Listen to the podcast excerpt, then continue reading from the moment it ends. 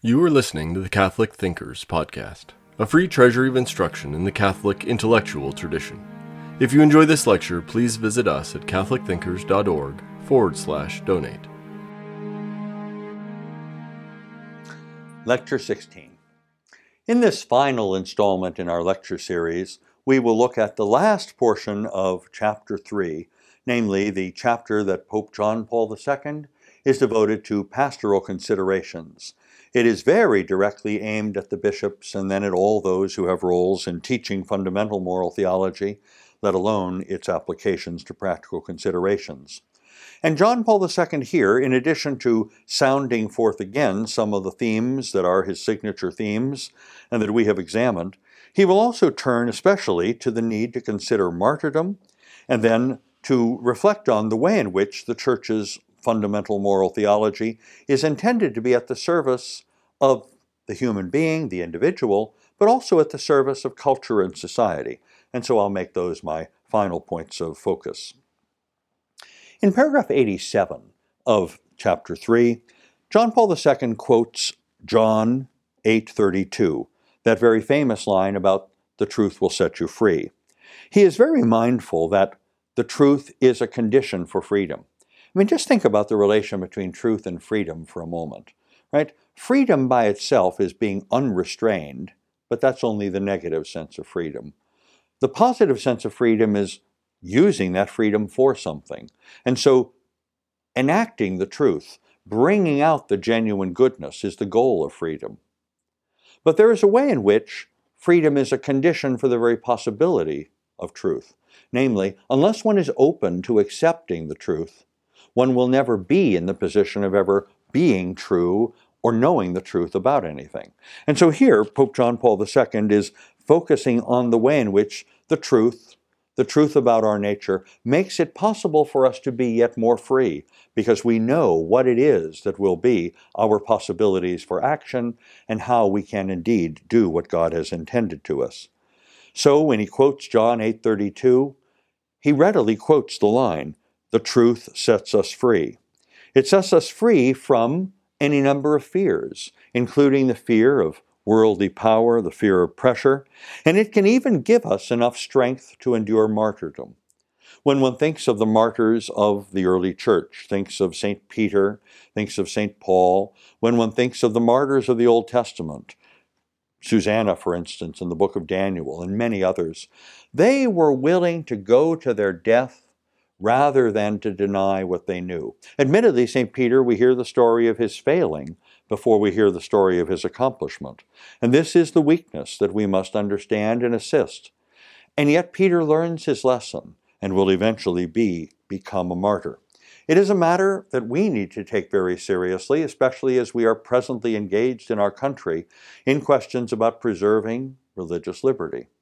I think, for instance, of the great Cardinal George of Chicago, who is said to have said something like this namely, that he, as Archbishop of Chicago, would probably die in his bed, but that his successor would probably die in prison, and that his successor, beyond that, could very well die a martyr in the public square.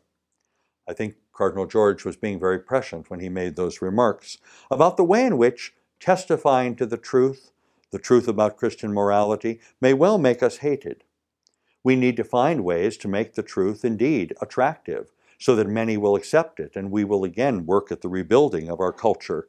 But in the meanwhile, there may well be the need for giving witness. Pope John Paul II makes that giving of witness, which is the root of the word martyrdom, the central point of the last section, the last major section in chapter 3. He is focusing on the way in which our Lord Jesus, who is there dying for us, and witness to his Father's love for us, he shows us the real freedom that can be acquired by love. When we make, for instance, the commitment of marriage, we are indeed binding ourselves so that we won't go seeking anyone else besides our spouse, but we are now truly free to give ourselves and to receive from our spouse in ways that would not be possible without that particular commitment. I find that the same is true in the priesthood and religious life. Without the vows that I have taken I think it would be very difficult to do the thing that I do day in and day out in the way that I try to give myself, and I think that many religious find the same. The point of our lives is to give them away. And that service of God and that service of neighbor, really becoming a servant of real freedom and of truth, is the purpose, is this royal gift. It's in paragraph 87 that John Paul II uses that word munus that I was talking about in the last lecture, namely this great royal gift, the office that we have of being the stewards of freedom in the service of truth. Jesus shows us, of course, the example of how to do this, for he is, in his own very person, showing to his apostles what perfect freedom means, in his total obedience to the Father and his willingness to give his gift. So, what should we do about it? Paragraph 88 is entitled Walking in the Light, and Pope John Paul II quotes from the first letter of John, chapter 1, verse 7 Walking in the light the light that Christ shines upon human nature and upon our human existence shows us what it means to grow in this responsible sense of freedom rather than in some disordered sense of freedom as mere license. It is a matter of setting freedom in connection to truth and not trying to set freedom at opposition to truth. If there is a common theme throughout all four of the errors that John Paul II was trying to discuss and identify and warn us about, it is that they try to oppose, really, to really oppose freedom and truth. And his own insistence is that they must be tightly connected. In fact, for his own way of seeing things, the effort to connect freedom and truth often involves seeing the connection between faith and morals. He noticed anywhere any number of times along the way. Individuals who are dissenting from Catholic moral theology, from its traditional positions, by trying to suggest that faith is a separate thing from the truth about morality.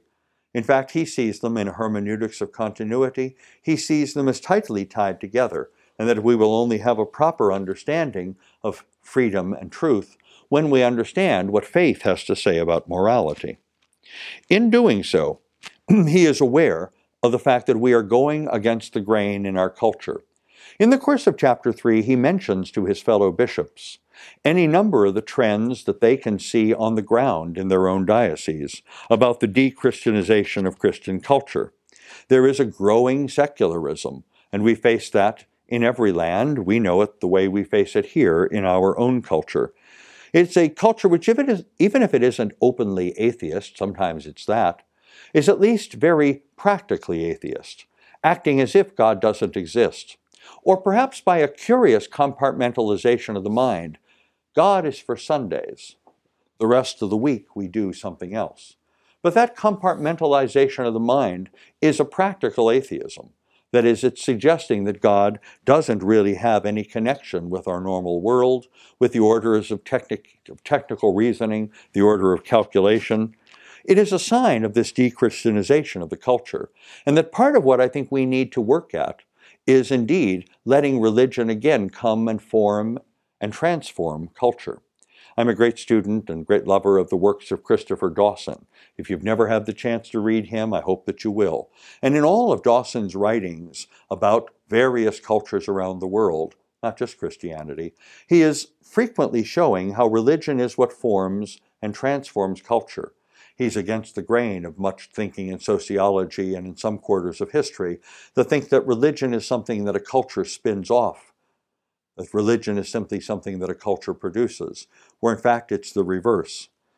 But we need to find the ways to do that in person. It is my personal hope that this is what the project, the papal project of Pope Francis is, and in works like Evangelii Gaudium, that what he's attempting to do is to try to show how, by missionary efforts, to re evangelize, and in that he is Francis is in profound union with John Paul II and with Benedict XVI in thinking about ways in which the new evangelization has to work.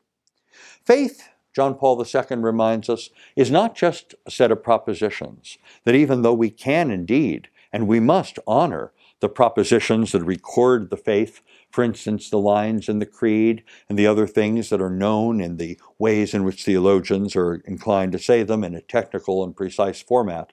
But that faith is not just a set of propositions to be accepted by the intellect. Faith is a lived knowledge of God and a lived knowledge of how God sees us as human beings, made in his image and likeness. Faith is a loving remembrance of standing within the covenant. And according to the covenant, being bound by the commandments, old and new, and doing so and honoring them because one understands that they are a set of guidance provided by a loving God who has indeed our concern for us and is ready to make such covenants to give us such a holy law so that we will indeed be freely able by our embrace of them to return to him. Part of what John Paul II is urging his bishops, paragraph 89 especially, is that faith has a moral content.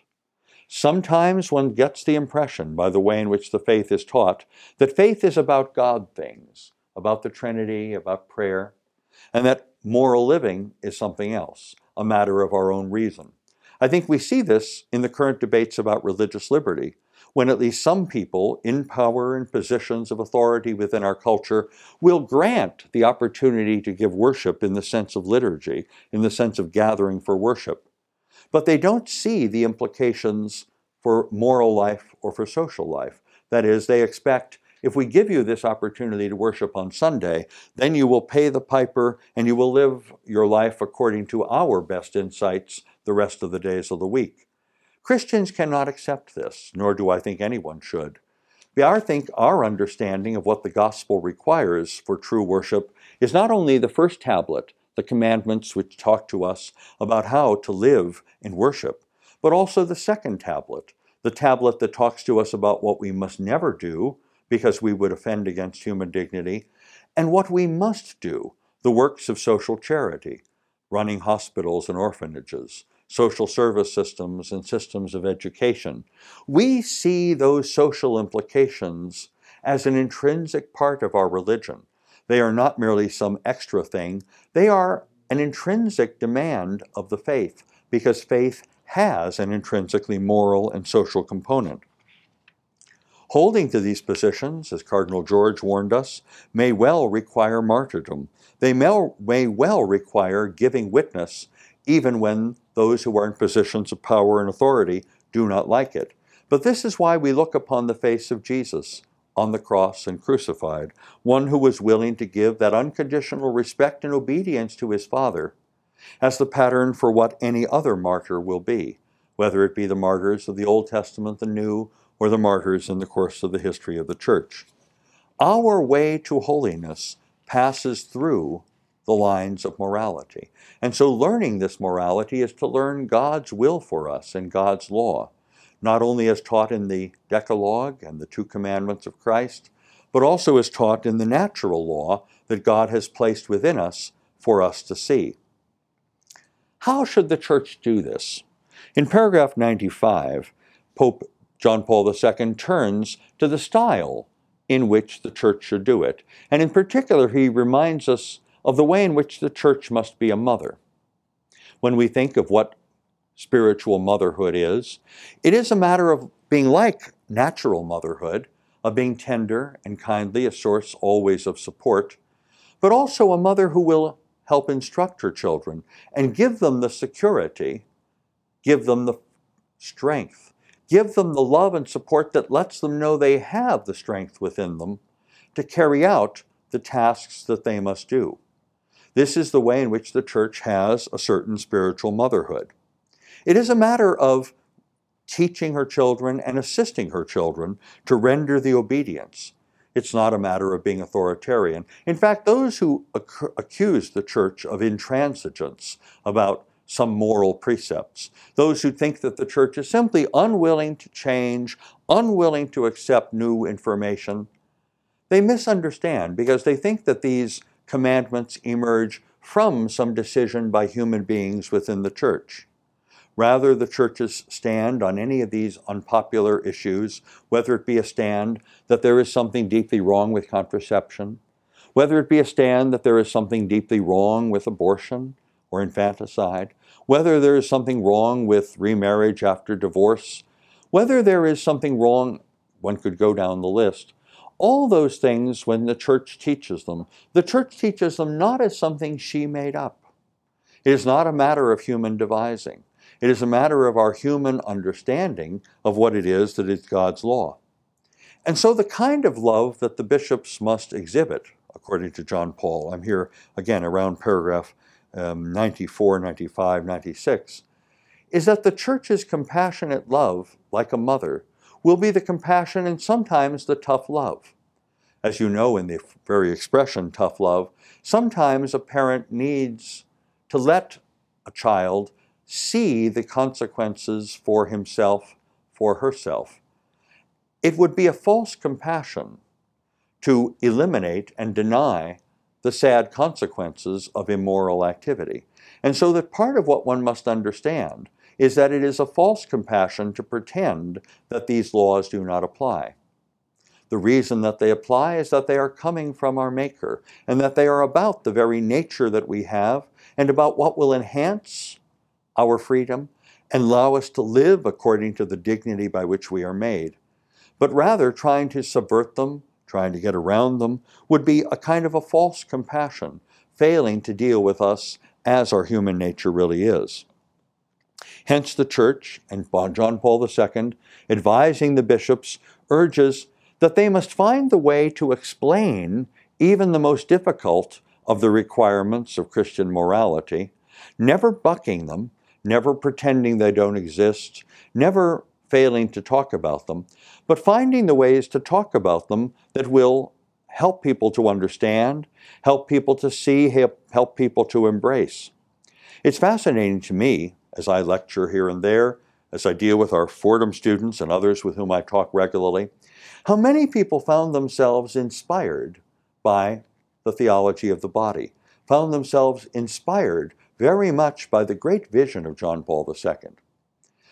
I don't think that he's teaching us new things there. I think he's giving us a new way to teach old things, a new way to teach things whose oldness is eternal, because they are indeed God's plan for how the human being was made in a body, and how the body by itself, the body of man and the body of woman, are truly complementary, so that marriage accentuates and makes use of that complementarity in order to make possible the free response, male and female, masculine and feminine, to what it is that God wants in the union of married spouses, the union of matrimony, and the way in which this can lead people to the happiness of heaven. He is very mindful that we need to be tolerant in society, and yet need, in the avoiding of any kind of intolerance, need to be marked not by passivity, but marked by a real, vigorous, active charity. He sums all this up in paragraph 96 by suggesting that the Church's moral theology is a matter of being at the service of humanity, at the service of human dignity for everyone. For the Church's moral teaching applies not just to Catholics, not just to Christians, but is said in a way that is at the service of the human dignity of everyone. I find it interesting, of course, when talking with converts. Sometimes it's the strength of the church's moral teaching that is actually the reason for the conversion. They found no other institution making comparable truths and comparable assertions, especially in the face of so much secular pressure, pressure from the media, pressure from public opinion. And it is by the courageous witness that the church has given to the truths about humankind in general, about every single human being, and about the very purpose of our existence here that has been the source of attraction and that led to the grace of conversion. In paragraph 97 and what follows, John Paul II turns to the way in which the moral theology, and especially the fundamental moral theology of the church, is intended to be at the service of the renewal of society and the renewal of culture. He doesn't here undertake a thoroughgoing account of Catholic social teaching, but he adverts to it in many, many ways. Let's think about Catholic social teaching for just a minute. I've adverted to it occasionally in earlier lectures. It's been going on from the beginning, from the time of the Gospels.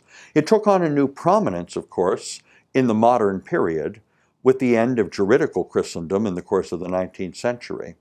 When Leo XIII began the use of the encyclical form, beginning with those political encyclicals that were early on and then Rerum Novarum in 1891, and every other pope since then some in greater proportion to the time they had available. Benedict XV, for instance, was busy bringing the charity of the church to the situation of the First World War. He didn't contribute significant encyclicals to this pattern, but he showed it in practice. But others, John the 23rd, for instance, with Mater et Magistra, Paul VI with Populorum Progressio or Octavania, um, Octogesima Adveniens, John Paul II in a strong way with his three social encyclicals, Pope Benedict in all three, but especially in the first and the third, Deus Caritas Est, and then Caritas in Veritate. What all of those popes have been doing is to articulate principles of Catholic social teaching that stem directly from these fundamental principles of moral theology that we have been considering here. Things like the right to private property that Leo XIII discussed in Rerum Novarum, and then the ways in which Pope um, Pius XI in Quadragesimo Anno develops some of those thought about private property. The way in which all, all of the early popes in this tradition, going up, say, to John the 23rd, they have a wonderful sense that human rights are important, but that rights flow from duties. Just to take that example of private property, they defend the right of private property, but not as an abstract right, not as in the way that someone like John Locke would do it, by thinking that it's one of the natural rights, the right to life, liberty, and the pursuit of property, as though that were the foundation stone. Remember that when John Locke articulates his theory of natural rights, he does it in a most curious way replacing the story of Genesis with his own myth about the state of nature. Instead, when the popes deal with the right of private property, any of them, Leo XIII, Pius XI, John 23rd, they do it always in saying that private property is a right that we have to certain kinds of things that we've labored for or have received as inheritance. But the reason why there is a right is not the abstract right as if it were simply an a natural right that we have at the start, we have rights like private property or liberty or even life because of the duties that we have. We have the right to private property because we have duties to take care of our family and our dependents and even our neighbors. Because we have those duties, we therefore have rights. We have, for instance, the right of liberty of speech because we have the duty to know the truth. We have the right to religious liberty because we have duties to honor God and to worship Him and to carry out His will, even in giving the structure to societies and to refreshing and renewing and restoring the structures of society so that human dignity will really be honored. For all these popes, in articulating Catholic social teaching, they no longer do so from the positions of juridical power in the way that they did for centuries. Now, within secular society, the church, as John the 23rd said it, is mother and teacher. Teacher of moral principles so that people will know what their obligations are under divine law and obligations are under natural law, and that civil society will give them the rights that they need under law as civil rights in order to do that which their moral duty already requires them, as beings that have a dignity that has been given them by God that they must respect, and that they must respect in others, so that they will carry this dignity unto the joys of being with God perpetually in heaven. Interestingly, when the popes in their Catholic social teaching start talking about these principles, it is absolutely fascinating to me that they always do it as paired principles. For instance, that right of private property that we were just discussing is always paired with what the popes call, by a very interesting phrase, the universal destination of the goods of this earth. That is, there is a sense in which the goods that are here, the food, the land, the air, the water, are intended for the whole human race. They may be privately appropriated so that we can do our duties by our family, by our neighborhood, by our community, by our state and yet they must be used in such a way that they are also able to be used by others who need them to do their duties. The papacy is not for a set of abstract rights. The papacy rather embraces the language of rights, but always in the interplay of rights and duties. And so when we began this lecture series, back in lecture one, with a consideration of what the foundation of rights are, what we said and what we still say is that the foundation of rights comes from the nature that we have in common. And the nature that we have in common is a nature that is already built with a law within it by God that shows us how to protect and how to respect the dignity that comes from being made in the image and likeness of God, to respect it in ourselves and to respect it in others who have it. Catholic social teaching, that kind that is suggested here by paragraphs 96 and 97 and 98, is offered by the effort to renew our communities and our societies so that they will better, in their civil legislation and in their arrangement of the temporal affairs of this earth, make an arrangement and a social order in which people can have and can enjoy and can respect human dignity and the God who has provided that dignity. It is no surprise to find John Paul II commenting on politics. For instance, in paragraph 101, he is commenting, as any good pope must do in Catholic social teaching, not only on the economic, not only on the family, but also on the political. And in paragraph 101, there's a very interesting comment. He comments to his fellow bishops We can see great promise in democratic cultures. We are willing to embrace working on the social order in light of the fundamental moral theology that we have within democratic societies. But be careful. Be aware that there is a, a tremendous danger and indeed an increasing tendency in democratic culture to associate itself with pure relativism. In many democratic cultures, operating as they do by majority rule, certain human dignity gets trampled upon.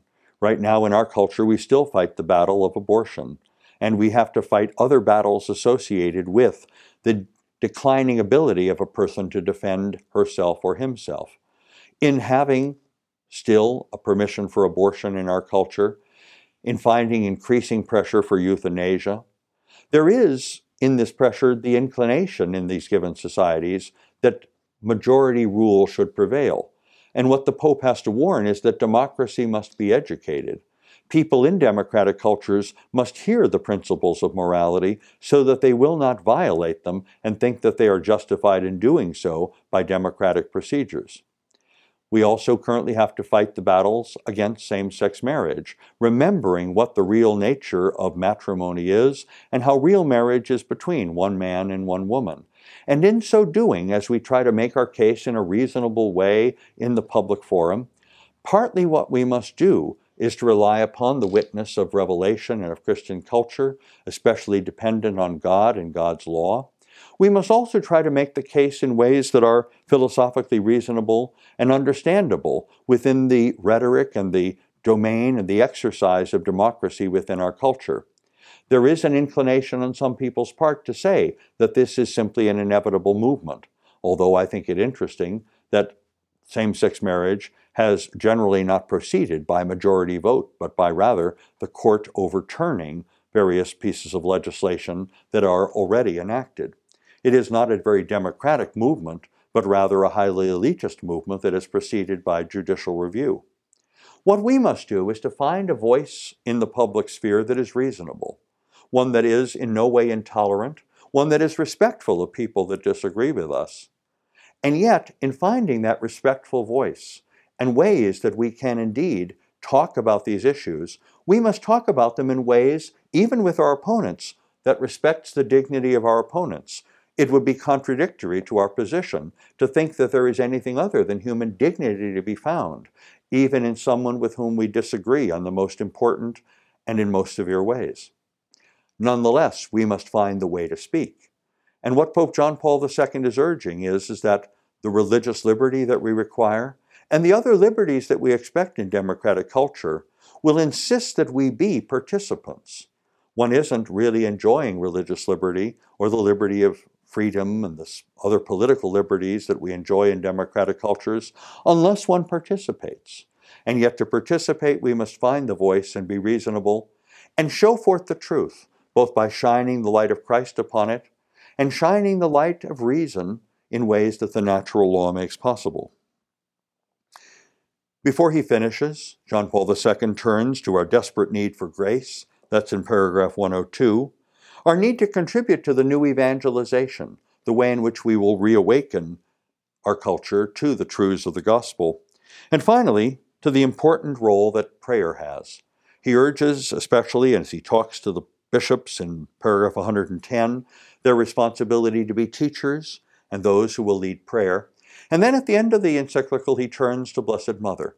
And he makes the final portion of his encyclical, as he so often did with other encyclicals, prayer to the Lord through Mary, for his own motto, totus tuus, everything is yours, and with that large M that was on his shield, ever devoting himself to Blessed Mother, asking for her maternal protection, and so asking for her maternal protection upon moral theologians.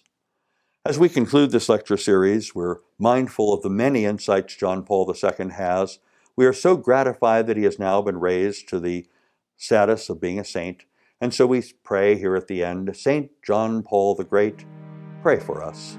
We thank you for what you have given us, and we need your continued assistance from heaven. Thanks for being with me in this lecture series. We hope you enjoyed listening to Catholic Thinkers. Please visit us at catholicthinkers.org forward slash donate to help us keep this content free.